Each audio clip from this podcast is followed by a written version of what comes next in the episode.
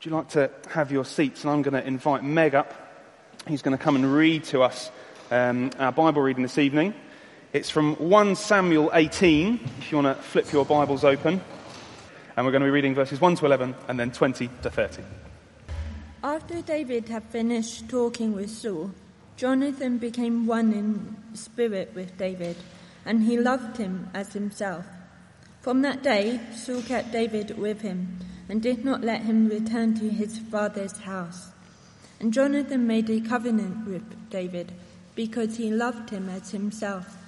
Jonathan took off the robe he was wearing and gave it to David, along with his tunic and even his sword, his bow, uh, his, his bow and his belt. Whatever Saul sent to um, sent him to do, David did it so successfully that Saul gave him a high rank in the army. This pleased all the people and Saul's officers as well. When the men were returning home after David had killed the Philistine, the women came out from all the towns of Israel to meet King Saul and singing and dancing with joyful songs and with tambourines and lutes. As they danced, they sang, Saul has slain his thousands, and David his tens of thousands. Saul was very angry. This refrain galled him. They had credited, they have credited David with tens of thousands, he thought, but me with only thousands? What more can he get but the kingdom? And from that time on, Saul kept a jealous eye on David. The next day, a evil spirit from God came forcefully upon Saul. He was prophesying in his house while David was playing the harp, as he, norm- as he usually did. Saul had a spear in his hand, and he hurled it, saying to himself, I'll pin David to the wall. But David eluded him twice. Now we're going to verse 20. Now Saul's daughter Michal was in love with David, and when they told Saul about it, he was pleased. I will give her to him, he thought, so that she may be a snare to him, and so that the hand of the Philistines may be against him. So Saul said to David, Now you have a second opportunity to become my son in law. Then Saul ordered his attendants, Speak to David privately, and say, Look, the king is pleased with you, and his attendants all like you. Now become his son in law. They repeated these words to David, but David said, Do you think it is a small matter to become the king's son in law? I'm only a poor man and little known. When Saul's servants told him what David had said, Saul replied, Say to David, the king wants no other price for the bride than a hundred Philistine foreskins to take revenge on his enemies. Saul's plan was to have David fall by the hands of the Philistines. When the attendant told David these things, he was pleased to become the king's son in law. So before the allotted time elapsed, David and his men went out and killed 200 Philistines. He brought their foreskins and presented their full number to the king, so that he might become the king's son in law. Then Saul gave him his daughter Michal in marriage. When Saul realized that the Lord was with David and that his daughter Michal loved David, Saul became still more afraid of him and he remained his enemy for the rest of his days. The Philistine commanders continued to go out to battle, and as often as they did, David met with more success than the rest of Saul's officers, and his name became well known. Thank you very much, Meg. Shall we invite Phil up to come and talk us through that a bit more? Now, it's my understanding that Phil was in another country this morning and has somehow managed to arrive here by means of road, which leads me to question whether the speed limit was observed fully which I shall, of course, be picking up with him and his car later. But uh, points of traffic law aside, let's pray for Phil, shall we? Thank you, Lord, for Phil. Thank you for his, uh, his commitment to your gospel and to the teaching of your word. Thank you um, that it goes so far that he's teaching in two different countries on one day. Father, we pray for energy for him where he's tired, and we ask that you would inspire him through this passage uh, to inspire us to love you more. In Jesus' name, amen. Amen.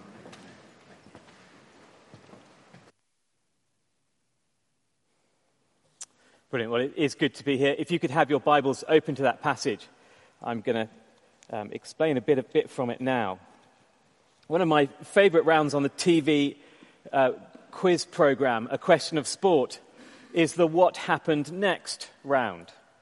For those of you not, who've, who've not seen A Question of Sport, the way it works is that a clip from a sporting event is shown to each of the teams, and then for each team it's paused at a point just before something out of the ordinary happens. The team then has to guess what happened next. Some of the things that happen next are impossible, some are hilarious, others are just downright weird. Now, when I was in Sunday school, we would be told the David and Goliath story frequently, but rarely would we be told about what happened next. But if we follow the story, we're told what happened next, which means it's important for us to know. Otherwise, it wouldn't be here. And it's definitely a what happened next of the weird variety. We've got stories of clothes swapping, of wife gambling, of foreskin collecting, which is not what you'd expect to happen after David and Goliath. But we need to read this section of the book because the writer has put it here for us. And therefore, we've got to ask that question why has the writer put such a weird bunch of stories immediately after one of the greatest stories ever told? This is a passage that tells us how people responded to God's anointed king who had just announced himself on the battlefield. In other words, the challenge is this. When you hear about God's anointed king, he provokes a response, either positive or negative. And our passage shows these two responses quite clearly. So the first response is Jonathan surrenders to God's king. Jonathan surrenders to God's king. As soon as he'd finished speaking to Saul, the son of Jonathan was knit to the soul, uh, the soul of David. This is verse 1. And Jonathan loved him as his own soul.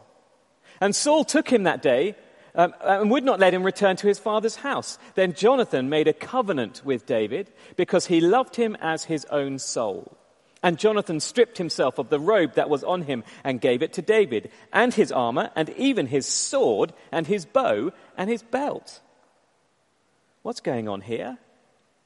Well, Jonathan's heir to the throne. He's Saul's son. He was a believer in God, and he had all the signs that he was the rightful heir to the throne of Israel. Someone whom God loved, someone who loved God. And he treats David like his soulmate and his king. Verse 1 is striking in, in describing someone who shares the blessing of brotherhood formed by a common passion for the glory of God. Jonathan was knit to the soul of David. You've got these two great warriors of the Bible, men who had led Israel in battle, and their hearts resonate together. Why? Because they passionately love God. But even more than that, Jonathan saw in David that David was God's anointed king who had come to rescue his people so that they might have a relationship with God. So, despite being next in line to throne, Jonathan gives David every symbol of his office. His sword. That was a big one in those days. His armor. His cloak. The cloak was a special cloak, a special heir to the throne coat, cloak. It was Jonathan's by right. He, in wearing it, was saying, I am by right the heir to the throne of Israel. So by taking it off, he's declaring to everyone, I give up my birthright to the king, the rightful king. He gives it up to God's anointed. It reminds me of a story about Lord Nelson at the Battle of the Nile, after the French had run up the white flag to surrender. The story goes that at that point, all the guns fell silent, and a boat was lowered into the water for the French admiral who was rowed over to Nelson's flagship to surrender formally in person. The admiral boarded Nelson's ship in full dress uniform with his sword and, and, and all his, his, his, uh, his brocading and everything down his uniform. And he extended his hand as a sign of submission uh, and surrender to Nelson. He walked over and extended his hand. But Nelson, still dressed in his battle gear, not having washed, not having made any ceremony of it, stopped the admiral there and said to him in his clearest voice for all to hear, Your sword first, sir. Your sword first, sir. And as the admiral unbuckled his sword and laid it in front of Nelson, it was only then that Nelson extended his hand to accept the admiral's surrender. It's a story that illustrates what surrender looks like, and it's incredible that it mirrors what Jonathan does here. What he says, in effect, is, I am the rightful heir to the throne of Israel, but I surrender it all to the rightful king of Israel. The one whom God has anointed, the one who loves God even more passionately than I do. Why do I know that? Because our souls resonate with that same passion So the only right response to David is what, Saul, uh, what, Jonathan does. He loves him and he surrenders everything to him. There is no fight. There is no terms of agreement. There's no sense in which I say, oh, David, um, I tell you what, if I let you have all my stuff, will you let me have a, a, little vineyard somewhere in Israel or a little plot of ground where I can grow a shed load of crops? If, if, if David, if you're king, can I be your kind of second in command kind of bloke? Because then I'll give you all my stuff. No. No. Jonathan does not do that. His entire life, everything, sword, bow, armor, cloak, everything that, that, that indicates he's a man of something, everything is given to King David. That was Jonathan's response to David. The other response, really, uh, um, there are a couple in this, this passage, but I'm just going to focus on these two. The other response is, is Saul. Response, Saul, response to Saul didn't want God, God's king. Saul didn't want God's king. So Saul's response to David seems to be the same as Jonathan's at first. Uh, David went out, verse 5, and was successful wherever Saul sent him, so that Saul sent him, uh, set him over the men of war. And this was, a good, this was good in the sight of all the people and, all, and also in the sight of Saul's servants. So Saul kind of initially accepts David. He likes what David's doing. Everybody loves him. So basically what he says, so if everybody loves uh, uh, uh David, then if I honor him, then people are going to love me. So in effect, what he's trying to do is control David, the rightful king, without submitting to his lordship. And unlike Jonathan, who gives everything to David, Saul grows de- jealous as God's hand on David becomes more and more obvious. In verse 8, he, he said, They have ascribed to David ten thousands, and to me they have ascribed thousands. And what more can he have but the kingdom? And Saul kept a jealous eye on David from that day on. And then we're told that Saul, in a, in a demonic rage, tries to kill David. Do you know, that's normal demonic behavior. You look at the, word of, the work of the demonic right through the Bible, and what you see is spirits who want to destroy everything God has made and stands for. You see that in Mark chapter 5. Um, there we're told that Jesus lands on the shores of the Gadarene area, and immediately he's met with a hostile demonic opponent. And when Jesus asserts his authority over the demons, they beg him to allow him to possess, uh, allow them to possess a, a herd of pigs nearby. And when Jesus gives permission for those demons to, to, to possess those pigs, they just kill them. Like that. It's all the demonic knows how to do. There's no goodness in demons. There's no kindness. There's no compassion. There's no grace. There's no love. There is only destruction and hatred. And just as a side, that's why it's, it's, it's really, really important not to take the demonic lightly. Or to believe what our world tries to say about the demonic in order to make sense of the demonic without reference to God uh, is naive. Demons still exist today. And in this passage, we're shown the demonic wants God's king dead. But as we move through the passage, we're told how Saul's jealousy increases. And then, even in his sane moments, he tries uh, to plot David's death. So he finds out his daughter Michal is, is in love with David.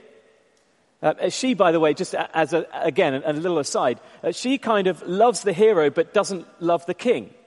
Uh, and you see that as if you want to follow a story of, of someone who, who, who, who wants the king on her terms, you follow the story of Michal. She loves the hero but doesn't want the king. Anyway, she falls in love with him, and so Saul hatches a plan to get him killed. Verse 21 Saul thought, Let me give her to him, so that she may be a snare for him, and that the hand of the Philistines may be against him. Therefore, Saul said to David a second time, You shall now be my son in law. And verse 25 Then Saul said, Thus you, you shall say to David, The king desires no bride price except a hundred foreskins of the Philistines, that he may be avenged of the king's enemies.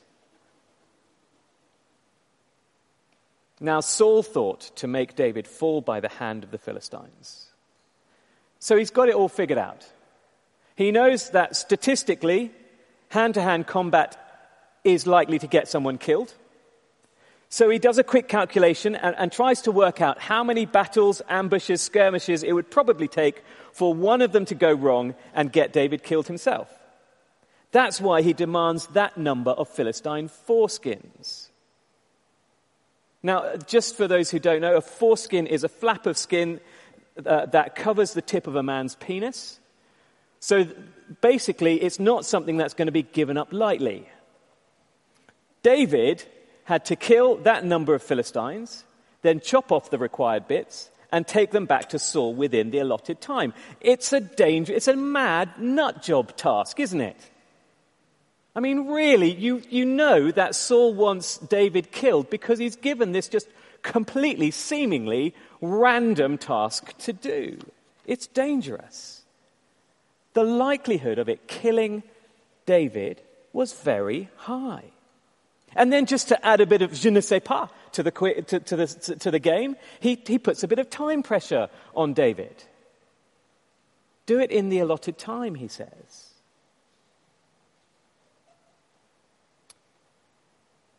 But spiritually speaking, let me be very clear here. Spiritually speaking, Saul's place is a worrying place to be because in all his scheming, he is planning against God's plans, but he can't see that. Do you get that?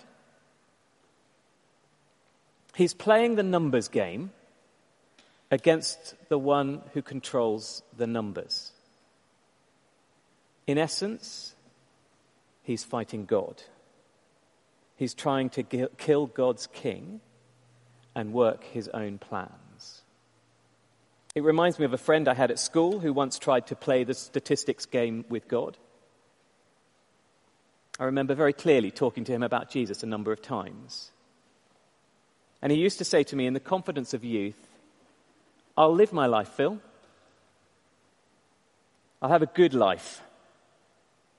And then when I get older, I'll do the God thing when it becomes important. He seemed to think that he could plan against God's plans for him.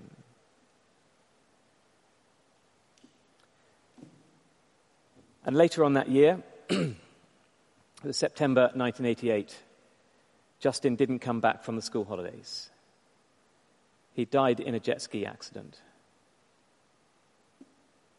What saddens me is that he had played the odds against the one who controls the odds. Like Saul, he lost. like Saul, he believed he had more control over his life.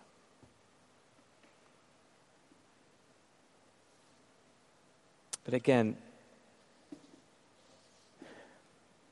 against the backdrop of, of both these two responses, the response of Saul, the response of Jonathan, it's wonderful to see that David all the time increases in strength and power and influence.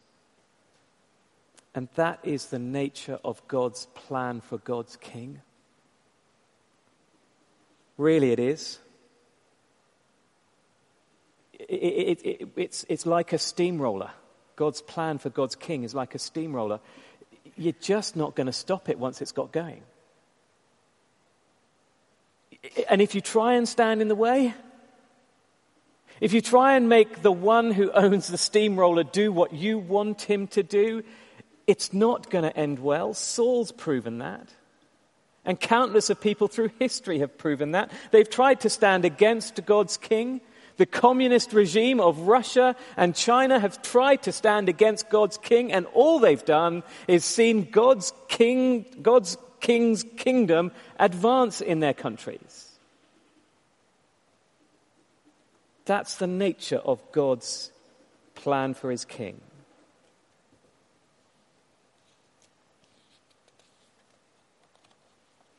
But the question this passage raises is how are we going to respond to God's king?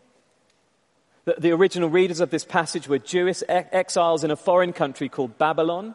They were thousands of miles away from Israel, and they lived hundreds of years after David, and they were in exile because their ancestors had just done a Saul. They tried to oppose God's king. They'd rejected God's lordship over them and instead turned to false idols. And God has sent them in, in his anger and in his judgment. He decided to, to bring a, a, an army into Israel that actually meant they all just were taken away to foreign countries. That was God's judgment on an Israel that rejected God's lordship over them. But those original readers who were living, they, they were, they were living in a promise of God. A promise that one day God would send them a king like David whose kingdom would grow, who would win the hearts of the nations and lead his people with love and power. And the question that has, would have been on their hearts, which is the question that ought to be on ours, our hearts, is this. When we see God's king is God's king, how are we going to respond? To be a bit clearer, when we realize that Jesus is God, because he is God's king come into this world. When we realize that he is the one who will, we will have to talk to when we die and stand before God, how are we going to respond to him? Saul responded badly. He lived in his secular world, wanting God's king dead, trying to play God without realizing only God can do that. And when he wasn't plotting David's death, he was wanting to control David, using him for his own purposes to win the approval of the people around him. Is that us this evening? Are we trying to use God? For example, do we come to church because we like church? It makes us feel good, feel accepted. It makes us feel we're not judged here. Or, or, or, do we come because actually it's no use arguing with our parents, I'll just come to keep the peace, uh, deal with it? It might be that we're resisting Jesus' lordship over our lives like Saul did with David. It might be that you're young and secretly waiting for the day when you go off to university or college and lose yourself in a secular worldview. But let me remind you, let me remind us all this evening. In David, there is an echo of God's coming king. Because even greater than David, Jesus is too amazing just to be another bloke. He's too majestic just to be normal.